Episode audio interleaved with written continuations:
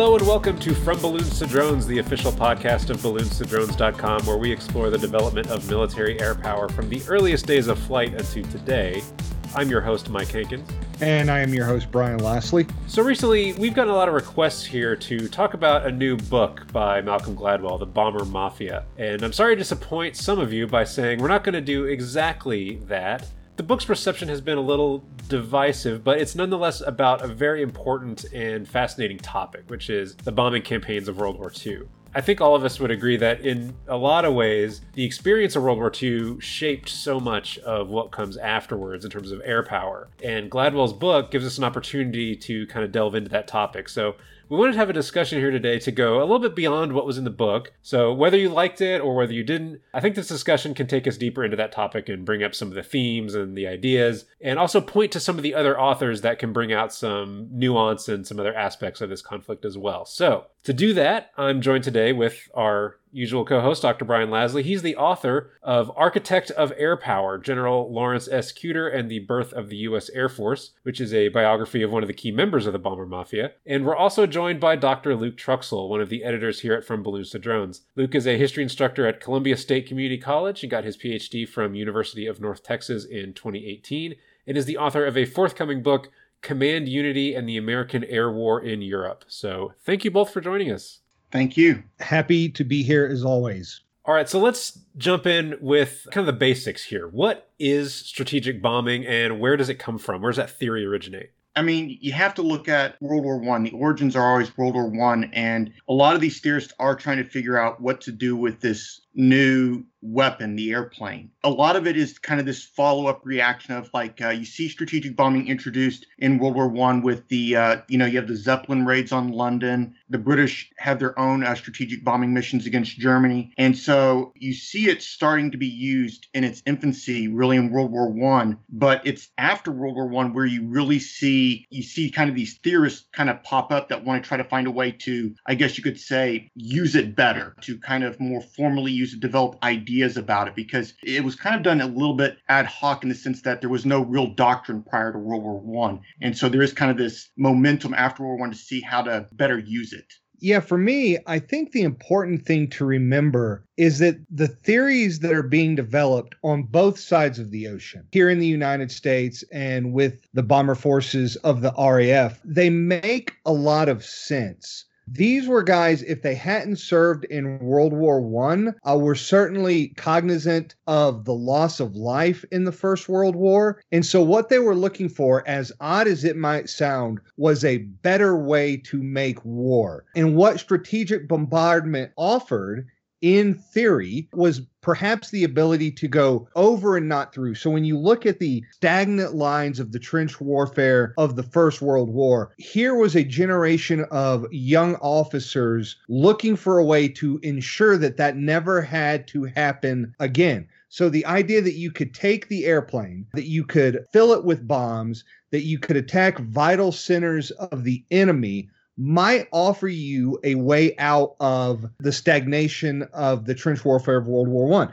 So I think it's really important again to remember that these theories made sense. Yeah, and I think for me, it's important to note how Luke, you mentioned it was ad hoc. It certainly is evolving over time. It's like no one shows up at the beginning of World War One with these ideas intact. Some people start developing these ideas as the war goes on, and then it's more in between the wars that we see this emergence of some of these ideas. But they're all a little bit different. And you have, you know, guys like the Italian Giulio Douhet. He's got a little bit different idea of how to use the airplane for bombing than, say, Billy Mitchell in the U.S. does does versus Trenchard in England does. So they're all evolving in a different way. And I think there is some cross pollination maybe between some of those folks, but not necessarily a ton of it. And just how much cross pollination there is is something that some historians like uh, like Craig Morris have really tried to track down. Some of his work, the origins of strategic bombing. Yeah, I'm glad you brought up Morris's work. Uh, a lot of of what the early uh, air power historians look at is who read what and when did they read it, right? Mm-hmm. So when was Douhet first read over here by members of the Air Corps Tactical School? How much was Mitchell familiar with Douhet's writings? Uh, how much of the RAF schools of thought were making it over here to the United States and vice versa? I mean, you, you had some of the lesser known, much less famous, say, than Billy Mitchell,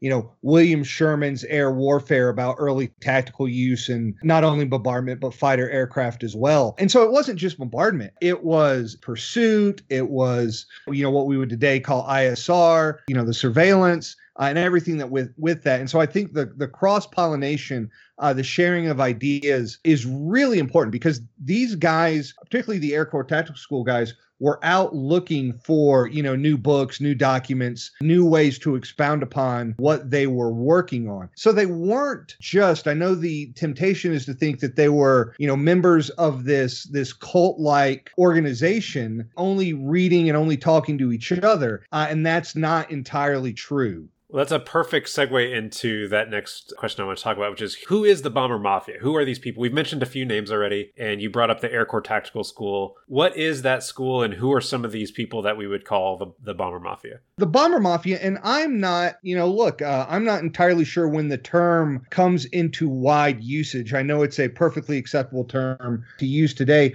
but it's this cohort of American bombardment theorists who are at the Air Corps Tactical School really in about the mid 1930s. This is when the American doctrine of what becomes known as high altitude daylight precision bombing is really coming into its own. So as members of this this cohort or this clique if you will, you've got Hal George who is not to be confused with Hal George because there's actually two Hal Georges.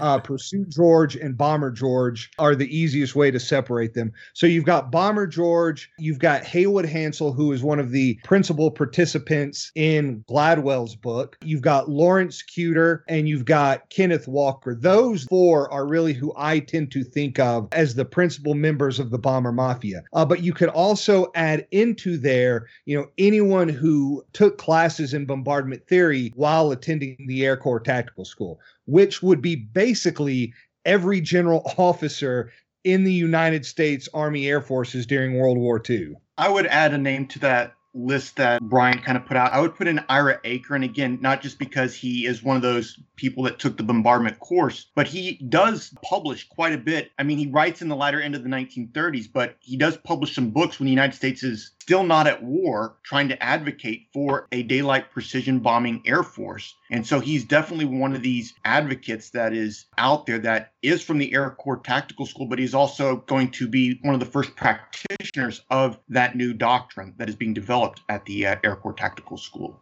and as long as we're throwing names out, you, you would have to include, you know, Muir Fairchild, Donald Wilson, uh, and then Carl Spaatz, who is actually going to lead American bombardment operations throughout much of World War II in Europe, is another name that, that we could kind of throw in there as part of the bomber mafia.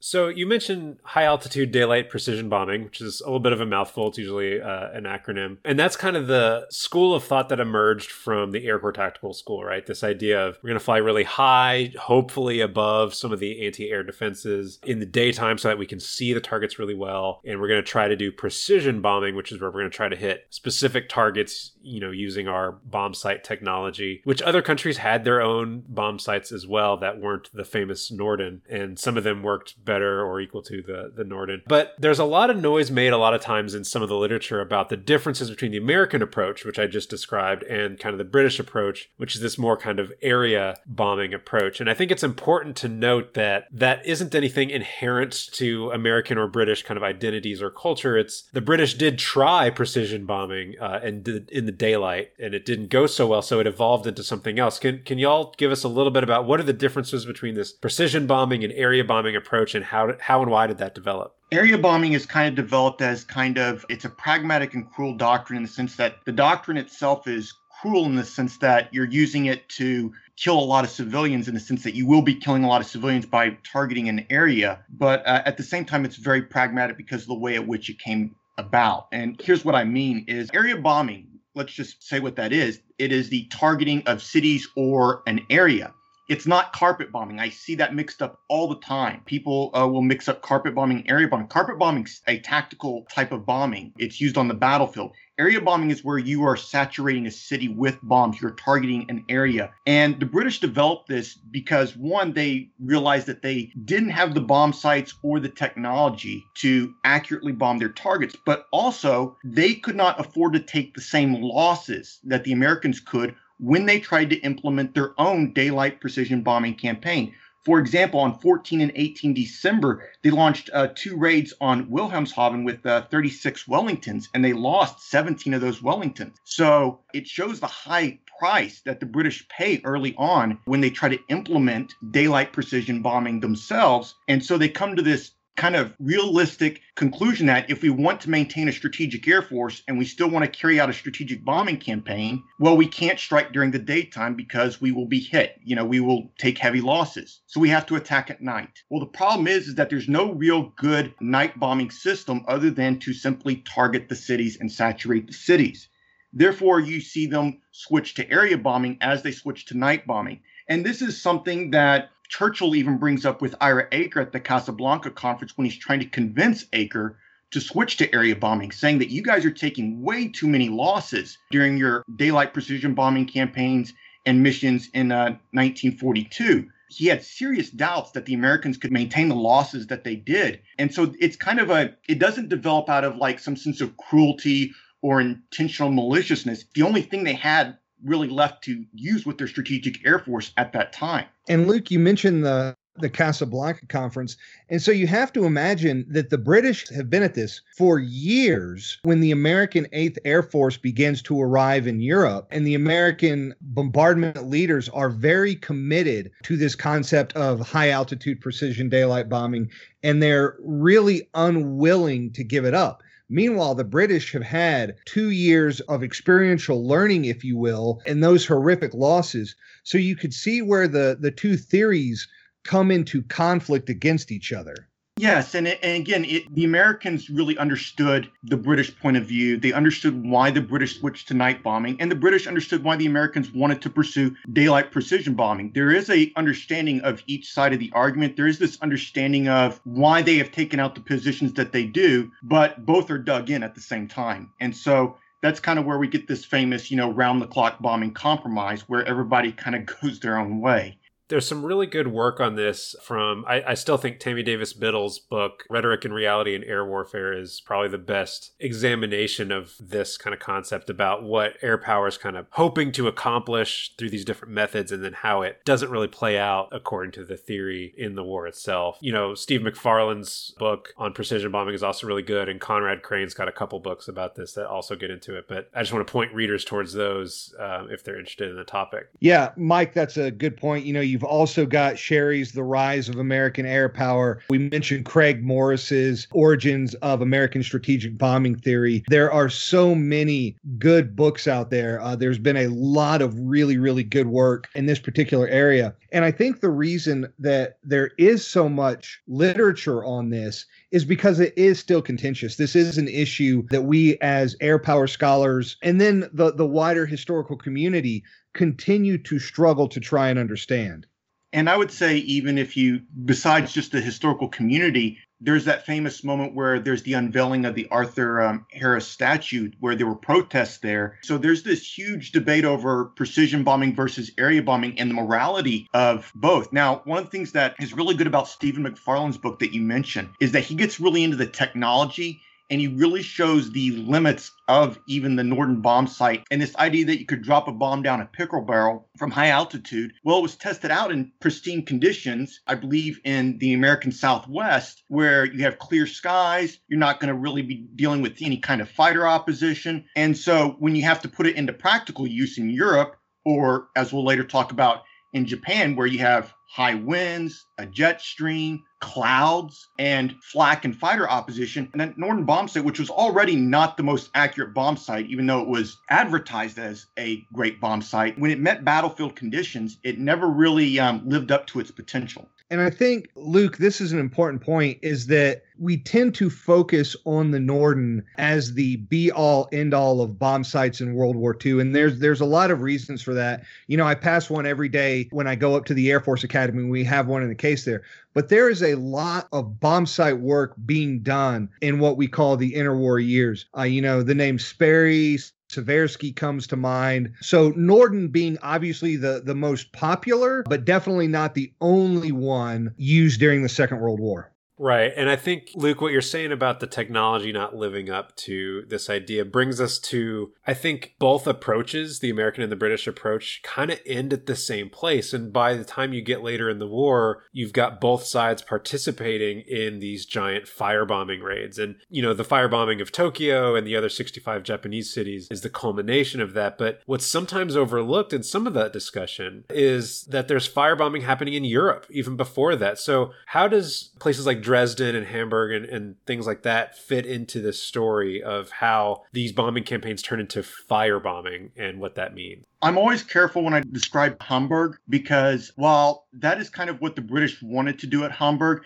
it's not what the Americans wanted to do. And in fact, during the Hamburg raid, the Americans had a lot of problems because they were trying to bomb specific targets. I believe the naval dockyards were one of them, and they couldn't see their targets because of all the smoke from the fires. And so that was a real problem. But we do see an evolution towards the United States moving towards area bombing. They initially tried not to call it area bombing. They they referred to it as um, blind bombing, is what I've seen in the documents, where they introduced the H2X system to do some radar bombing, kind of like what the British did with the, uh, I believe theirs was the H2S. And one of the areas where I see this is in Romania, where when the Romanians started using smoke screens to cover their cities and their facilities to protect precision targets, the Americans switched to blind bombing just to saturate the area in the hopes that it would hit the target. And what it did is it hit the target and a lot of civilians. Sometimes it did miss the target as well. So again, it's kind of this really big spread that you get with the H2X system. And so we see the Americans in 1944, late 1943, early 1944 already kind of moving away from daylight precision bombing with the introduction of the H2X system and this idea of blind bombing. By the time we get to 1945 and we get to Dresden, the Americans have already started using blind bombing quite regularly. When there's clouds over a target, they have no problem using the H2X system.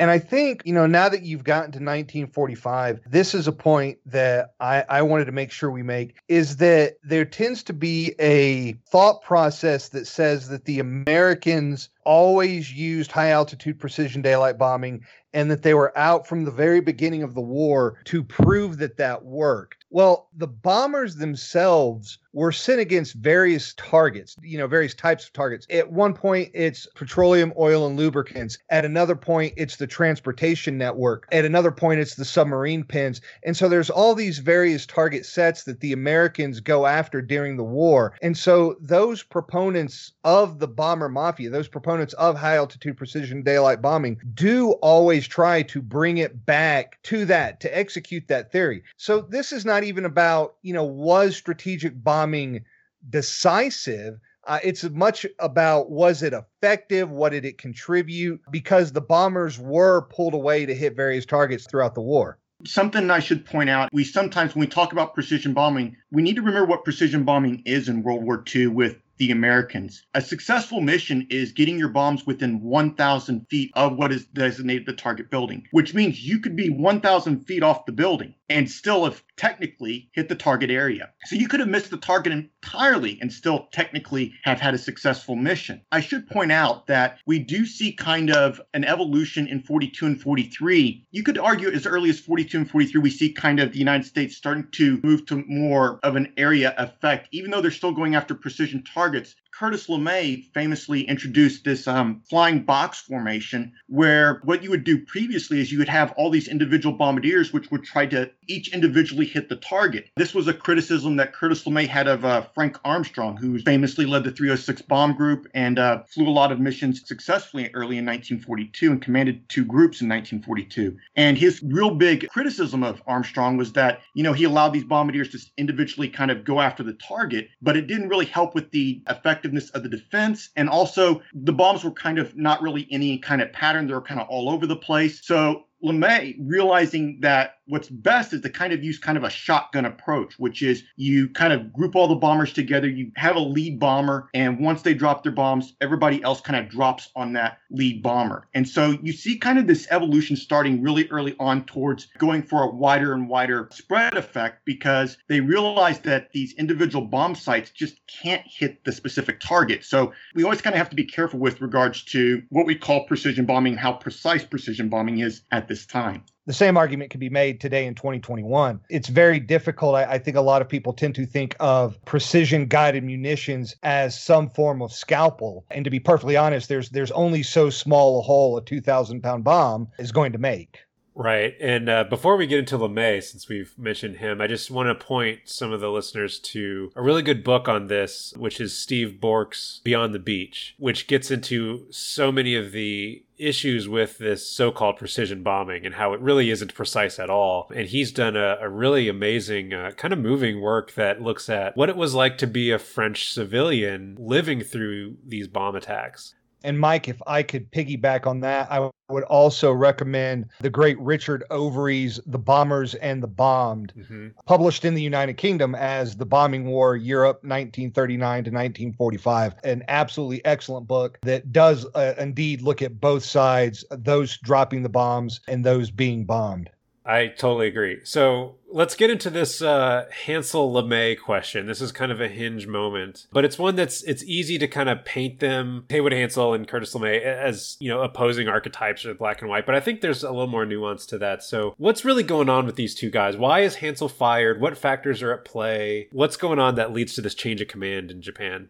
Well, let's first start out with something that's often missed, and that's Hansell's command of bombardment wings in Europe. In fact, Larry Kuter, when he commands the first bombardment wing, and going back to Luke's point about LeMay coming up with the, the combat box formation, LeMay was one of Kuter's squadron commanders, and it's Kuter who goes to Eaker and says, This guy LeMay has got some really ingenious ways of doing bombardment that, that we need to pay attention to. But Kuter ends up going to North Africa. Hansell comes comes in to take command of the first and later third bombardment wing. And Hansell flies a lot of these bombing missions. So much so to the point that he's he's eventually grounded because his commanders, in particular Eaker, are really worried about the strain that it's taking on him. So first off, this idea that LeMay is the the combat coded warrior and that Hansell is the intellectual doesn't really hold water with me. Hansell went on a lot of these bombardment missions in Europe. Now, to say that Hansell was certainly more an adherent to high altitude precision daylight bombing is is perfectly fine. Yeah, and I think the reason we get kind of some of that perception is a book by Ralph Nutter, who is a navigator for LeMay, but also he started with Hansell. He has this famous book called Possum and the Eagle, I think it is. Yep, that's it. And he kind of plays into this perception. And there are personality differences at play here. There are different command styles, but that sometimes mixes up kind of we get this idea of, as Brian pointed out, where we have kind of Hansell, the intellectual. And I'll admit, you even look at a photo of him, he kind of comes off as a little bit of a nerdy type if you look at him in a picture. And then you look at Curtis LeMay, you hear kind of how guys describe Curtis LeMay. He kind of comes off as the combat leader, but that's not actually who they are. If you read LeMay's papers, you read his reports, they're very thorough. He's an intellectual in his own right, but they have these very different ideas on bombing as the war progresses. So, what's behind the change in command? Why is Hansell taken out and LeMay put in? And th- I think there's a lot more going on with that decision than maybe meets the eye. To me, it really comes down to war weariness. We're talking late 44 and on into 1945. Germany is on its last leg. They are being closed in upon from both sides after victory in Europe is declared and the focus moves entirely to the Pacific theater, the United States, the United States Army Air Forces, the United States Army, all services, all political leaders want the war to end. And so when you look at it from the perspective of what Haywood Hansell is doing with the, the 20th and 21st Bomber Commands, the 21st being run out of the, the Marianas, is Arnold is no longer willing to wait on results. And so Hansell is kind of left in the unfortunate position of he is the one trying to get the B 29 operations out of the Marianas going. So he's the one who is running into the jet stream for the first time. He's the one who's dealing with the intricacies of the B 29, which, by the way, is, is one of the most expensive procurement endeavors of the Second World War. I mean, it ranks up there with the Manhattan Project for, for crying out loud. And so Hansell is, is really struggling to get these operations off in a significant manner. And so I, I just don't think that Arnold's willing to wait for Hansell to come to the conclusion that, that the answer is we're going to have to change our tactics. Now, look, this kind of goes back to some of what we've said already. LeMay is definitely the more famous of the two. So Arnold kind of in conjunction with Lauris Norstad and again Larry Kuter, here here's this uh, this core group, kind of come to the conclusion that Hansell is A at the end of his rope and B just not getting the job done. Now Norstad and Kuter both recommend that it's probably time to relieve Hansell, and I should point out that Kuter and, and uh, Hansell are very very close friends. So everyone kind of has a problem with this, and they think that Arnold should fly out and do it personally, but he doesn't. He sends Norstad out, and so out goes Hansell, in comes LeMay. And Brian brings up an important point is that Arnold never really had any patience when it came to a job not getting done with regards to a bombing mission or a campaign. He put incredible pressure on his subordinates throughout the war, and they felt this pressure all throughout air operations. We see this famously with Eaker in 1943 with the uh, 8th Air Force and that campaign. Arnold was constantly putting pressure on Eaker to get results. And same thing sort of happens. He doesn't necessarily get fired, but he gets kind of kicked upstairs. But he does get pulled out of the 8th Air Force and moved to a different theater because Arnold has no patience. And also, you got to think of kind of how Arnold's viewing this as well. He's also impatient because he's not just fighting to win this war and to bring it to a swift conclusion, he's also trying to prove the effectiveness of an independent Air Force, what a strategic Air Force can do if a campaign is taking too long, it kind of starts to hurt his point about all the money that's being invested in these air forces, in these massive bomber fleets. And so Arnold is under incredible pressure himself to prove that we need an independent air force, and he doesn't have any patience to wait on operations to really come into fruition. And we see that constantly throughout the war with Arnold's subordinates, two of which famously get kind of one gets transferred in Eaker, Hansell, who gets removed from command. I would add to that, you probably could not name a U.S. Army Air Forces general during the Second World War who was not on the receiving end of one of Arnold's tongue lashings at one point or another. You know, we've we've mentioned Eaker, we've mentioned Hansell, but Kuter and George both get chewed out in Arnold's office. At one point, one of Arnold's subordinates, and this is really not Arnold's fault, but it absolutely gets attributed to him. One of Arnold's subordinates has a heart attack in Arnold's office. And so the story goes around that Arnold caused this man to have a heart attack. Yeah, the, the impatience, the need to get something accomplished, and the need to end the war all go into this.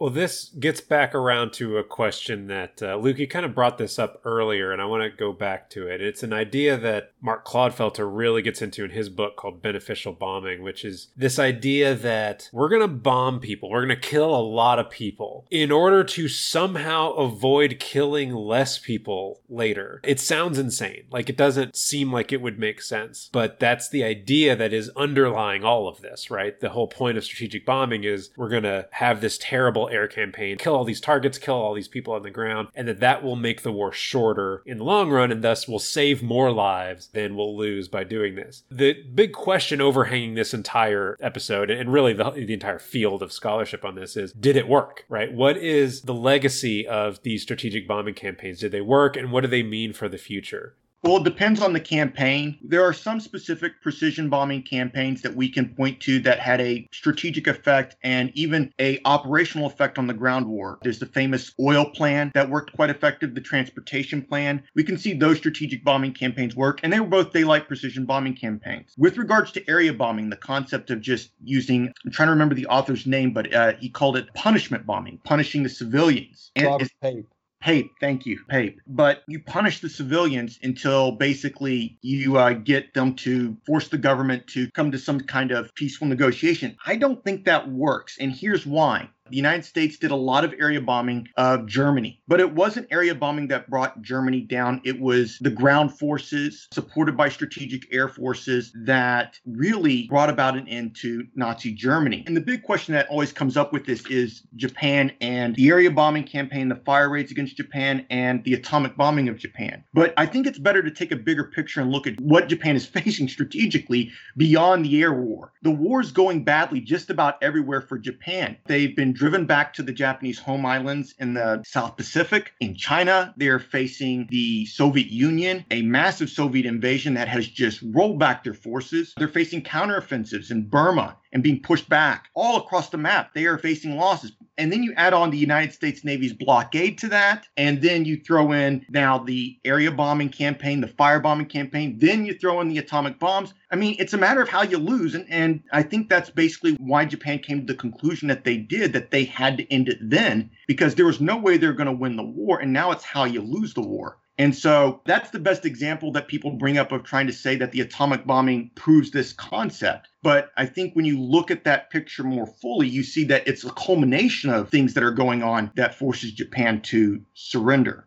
You know, Luke, you said something that reminded me of the strategic bombing surveys done after the war. And of course, there are some problems with the strategic bombing surveys themselves. But one of the most famous lines that gets quoted, and this is the, the Army Air Force's kind of after action report on the whole thing, is that they say, look, by November 1945, even if we had not dropped the atomic bombs, the Japanese were going to be forced to surrender. And I know it's not our job as historians to get into counterfactuals, but when you look at everything that was beginning to strangulate the Japanese islands, there's very good reason to believe that a land invasion might not have had to take place. But again, this brings us back around to the concept of war weariness and wanting the thing to be over. Yeah, and I think getting into this topic, one of the reasons this topic is so compelling and that books on it continue to sell well is that it really gets at some tough moral dilemmas that force us to ask some deep questions about who we are as people and as societies. I mean, this is the trolley problem, but on the scale of millions, right? It's not just a are you willing to kill one person to save five with a trolley track or something? This is, depending on what source you get your statistics from, because there's estimates that vary, somewhere close to 2 million people died in bombing attacks, and 75% of those were British and American bombs. Was that saving the lives of several million more by shortening the war to some degree? Like, I don't know how we would calculate that. And even if we could calculate it, how do we answer the question of whether or not that's worth it? Like, that's that's a deep philosophical kind of question that it's hard enough as historians to wrestle with. I can't imagine, you know, having four stars on my chest and having to answer those questions in an operational military environment. And no wonder all these guys had heart attacks. But just trying to deal with those types of like deep moral moral questions forces us to really look at ourselves in some different ways and, and make some tough calls. It's hard to criticize and it's hard to praise. And I'm not sure where to go with that, but that's probably why this stuff is so compelling to me. Mike, you make some really good points there. I'm reminded of the sage comedian Eddie Izzard when he talks about losses in World War II being so great that essentially the human mind really can't comprehend them. And I think that's one of the problems we have with strategic bombardment. And I think the people who conducted these operations struggled with this. We often make LeMay out to be, you know, this heartless individual, but he must have thought about it. I mean, he said that had the war gone the other way, he would have been tried as a war criminal. So LeMay very much recognized what he was doing. I don't think that this was an easy decision for any of the participants. This is something that has always struck me. Several years ago, I read Frank Armstrong's uh, journal, which you can find online. He had met with a member of one of his air crew that had bailed out over France, had escaped, and made his way back to England. And he described what bombing one of the cities was like because he was just outside the city. And he said he could feel each bomb hitting like a shockwave. He could feel the shockwave of it, and it was bouncing him off the ground. And he was outside the city of it being bombed.